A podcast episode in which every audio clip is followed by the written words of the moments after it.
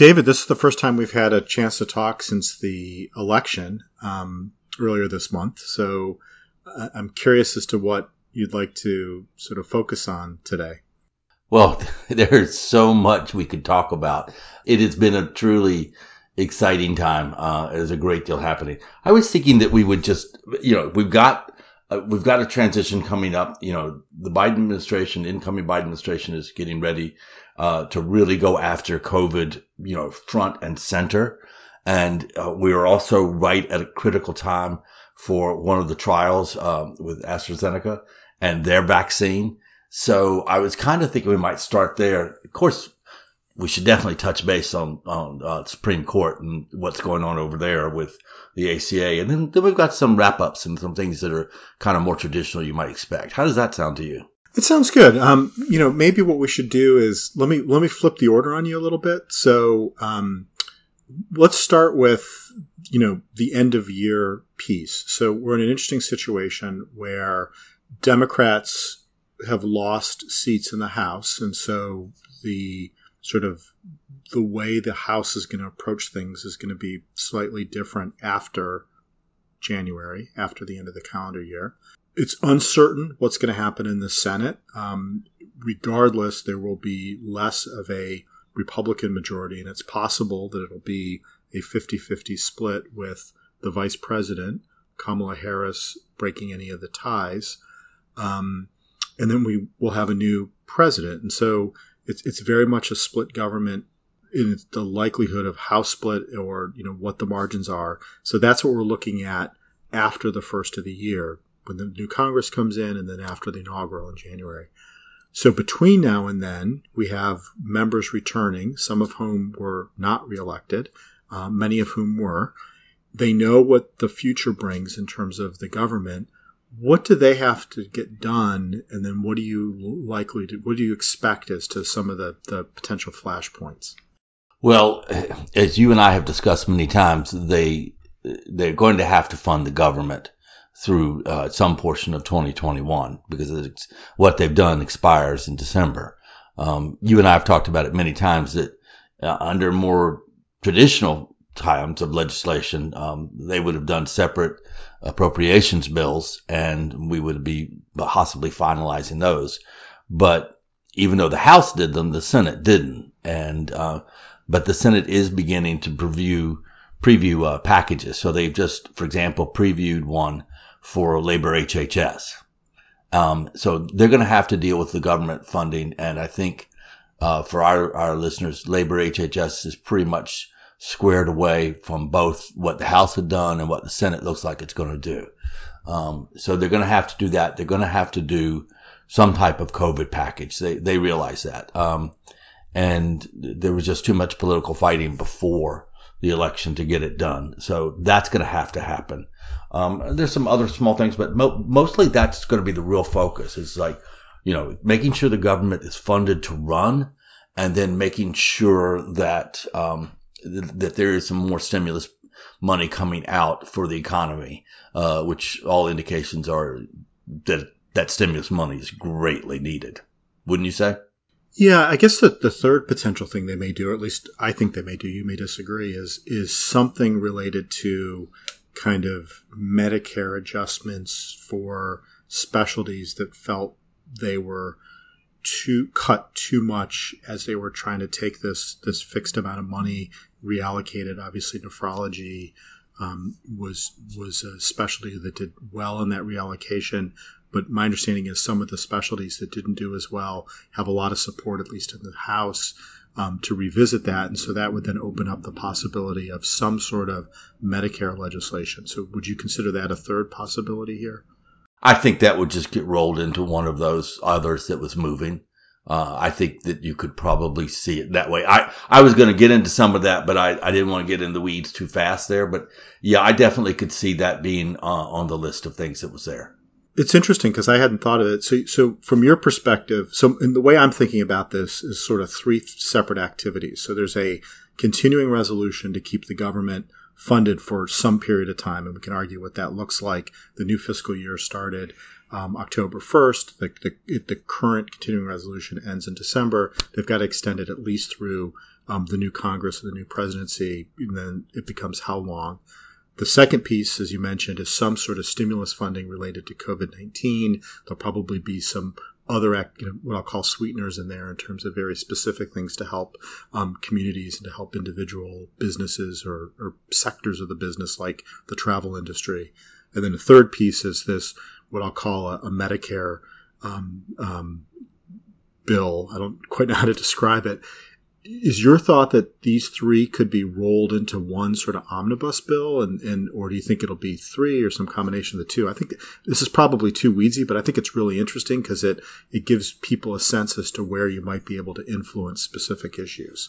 Well, I think uh, you know, I, I, I think actually it's probably going to be some type of a hybrid of two rolled into two, and there's some strange things that are in flux. The the the specialty payment one, uh, which, you know, ASN has been watching and participating in, but for the most part, you know, nephrology had done fairly well in the physician fee schedule evaluation and management codes. Um, and so there's a need to kind of balance out where budget neutrality hits some of the others. So that doesn't really have a home, but it, it could have a home uh, if, if they wanted to put it and say that this is really important because COVID 19 has really hit healthcare so hard.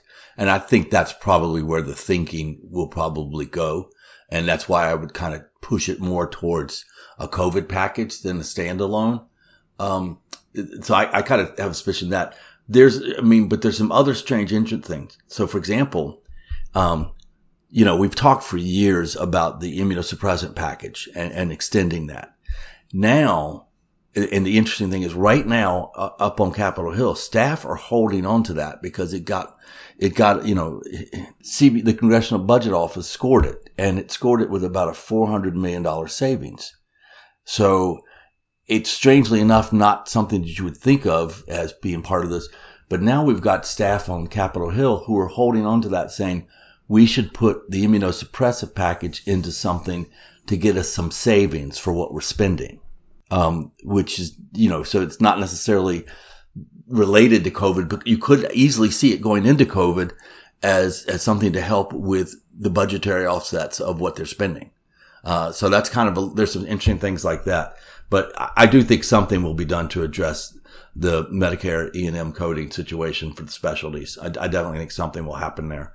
Um, and then, like I said, there, things are getting teed up for different reasons and different and for different reasons. And, and so we're kind of surprised that the immuno package, which we wanted to pass and we've been working for so long, has now become this like attractive thing to attach to something this December because it could save money.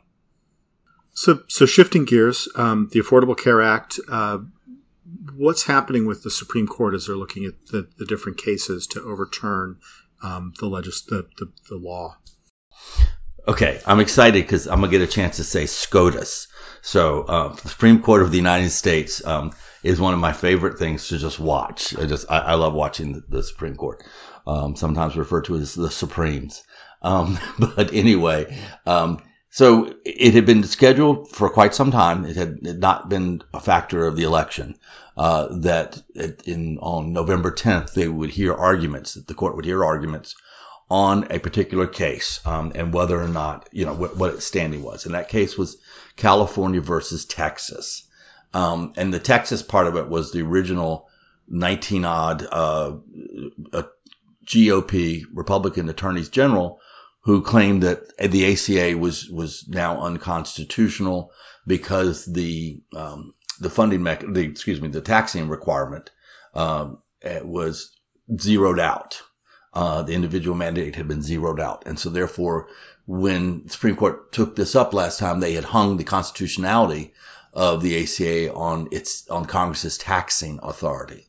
And by zeroing it out, um, they were arguing that that meant that it was no longer constitutional. So, and as you know, um, a federal judge in Texas agreed with them. And then it got appealed and it got appealed up to the Fifth Circuit in New Orleans and a, a, a panel of three went two to one that actually that was correct. But they sent it back down to the lower court to determine the argument of severability, which we've discussed before. And severability becomes that moment when a piece of a law is struck out And the question for the court becomes, can that particular issue be exercised, uh, excised, um, you know, very specifically and leave the rest of the statute standing? Um, and so, um, they, that, uh, circuit court sent it back and asked the court to, to reassess that. And then the California part comes from a group of Democratic uh, attorneys general who come in and and challenge uh, part of that as well. And there, in that case, is what is now uh, before the Supreme Court and has already heard arguments. So it's it's an interesting transition to our last issue. Um, let let's let's work with the assumption that Biden Harris are going to win the White House. That the Democrats are going to hold the House of Representatives, but with a smaller majority and that the two Senate races in Georgia will split. One will go for the Democrats, one will go for the Republicans. And so the Republicans will have um, a very um, um, sort of, they will have the majority in the Senate, but it'll be a very th- thin margin.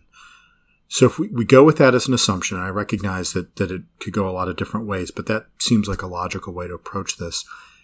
I would argue that part of what's happening here is that the Supreme Court is saying to the government in 2021, you have an opportunity here to reach some sort of consensus on turning the Affordable Care Act into something that both sides are comfortable with. Is that even a possibility? Well, it's a possibility for them to say it, and and they have increasingly over the last 50 years, increasingly been saying back to Congress, uh, you need to do a lot better job at solving your problems. Um, and I, I, as far as the the analysis that you gave, I think it's probably spot on. I think that's probably the way it's going to work. We're going to end up with a smaller majority in the House. We're going to end up with a 51-49 split in the Senate, and we're going to have uh, Joe Biden and Kamala Harris in the White House and the Vice and in the Executive Office building. So that's, I think, probably it. And there are a lot of things for them to fix. Um, and yeah, I could definitely see uh, the court basically saying, you know, we don't see any time in the foreseeable future. Not that it's our job to do that, but we don't see that you guys are going to be all of a sudden made whole anytime soon. In other words, a large majority from one party all the way across the board to be able to do whatever it wants. Um, and so in that situation, it's like, okay, you need to come up with something. You need to compromise and you need to figure this out. So before we close, I just want to put you on the spot. Three predictions for what Congress and the pres- the new administration will do in the first half of 2021 given what you just described in terms of the philosophy, you know, what the likely sort of, you know, both all the challenges and the sort of perhaps this opportunity for some level of collaboration or cooperation. I don't think that, I don't think in that early window they'll come to solutions on this particular problem. I think they'll start to deal with some of the problems around Medicaid expansion as fast as they can and try to de- see if they can nail that down and get that kind of tucked away before they deal with the overall just kind of broad range of of the way in which they do the you know the marketplace for insurance under ACA. I think that there will probably be a big push for some type of public health initiative. Um, it's going to be it's going to be basically kind of they're going to be forced to. Um, they're going to be forced to deal with. They've never really kind of had to legislate or create a, a nationwide, you know, whole testing and excuse me, a nationwide vaccination program of this intensity and, and of this nature. And so I think there's going to be a public health initiative that really tries to start resolving some of the, the kind of differences between states. And this could be a very contentious issue. Um, but the Biden administration coming in will only be able to go so far with it because they're just not going to have enough votes in either chamber to kind of deal with it. So um, they're going to try to do a public health initiative that really does um, start to address how this is going to happen and how we're going to manage this going forward with the idea that we're not going to have a whole bunch of you know vaccine shots in April and then everyone's done. Um, so I think that that's probably kind of one of the really big areas you're going to see. Um, I'm not quite sure where they're going to go with, uh, uh, you know, where it's all going to end up going in terms of, of foreign policy, because I think there's a real potential for them coming together a little bit more on foreign policy than they have in the past. Um, and China is not going to be, I mean, just because Trump is not there to be irritated with China and, and having trade wars with them, the issues between China and the United States are not going away. They're, they're escalating. Um, and they are geopolitical. Um, and they are trade, uh, and there's just there's a whole lot there that I think is left to be resolved. Yeah, the only thing I'd add, and, and I think in hindsight, this has been a mistake that several recent administrations have made, is there's a real need for a huge federal investment in the country's infrastructure, and that's both internal and external. So by internal, I mean roads, uh, bridges. Um, there's an opportunity both to benefit um, states, um, but also to really use this as a way to um, you know provide jobs in a lot of communities. And, and you know this is this is across the country. And I think this is something that in the past um, there's been a lot of bipartisan interest in. And it's been surprising to me that this hasn't been you know one of those first 90 day kind of things. And I, I would like to think that that's something that could happen. The other thing that I would add to your list is the external piece of infrastructure, which is something around climate change. And again, I don't know what that looks like. Um, I think it's probably more similar to the Obama administration's approach than the Trump administration's approach, recognizing you know all the different flashpoints there. Um, but if I you know were advising them, I would say focus on getting momentum internally, um, so that you can sort of focus that externally. Um, and then finally, just to, to end where you wanted to start, which is, you know, there, there is a lot of exciting news on the vaccine trials for COVID 19. Um, the incoming administration has announced a task force that will be thinking about um, a federal approach to responding to the pandemic as opposed to a state based approach. What else is likely to happen in the short term around COVID 19? In terms of COVID, uh, uh, you know, in, in terms of that, I mean, there's a little bit of of just really sound policy that's been advocated for for quite some time in making sure things are coordinated enough, making sure things are robust enough in terms of of what's available out there. But um, I think exactly what that looks like in the first 90 days is a little bit hard to tell because between now and the time that the new administration takes forward, there's unfortunately probably going to be a lot of hurt happening. Um, and, you know, even just within the last couple days after um, the, you know, after Biden had announced his COVID 19 task force members, one of the leaders that, that will be of that um, had come out and said basically, you know, don't be surprised if we get very soon to the point that we're going to be at um, 200,000 new cases a day. And so that and the flu season could just basically up in how they want to approach this very quickly. Well, thanks, David. It's been great catching up. And, and the one thing we know from sure is this is 2020 and we need to expect the unexpected. And the next couple of months um, are going to be fascinating. I, I couldn't agree with you more, Tod. Absolutely. Enjoy the conversation.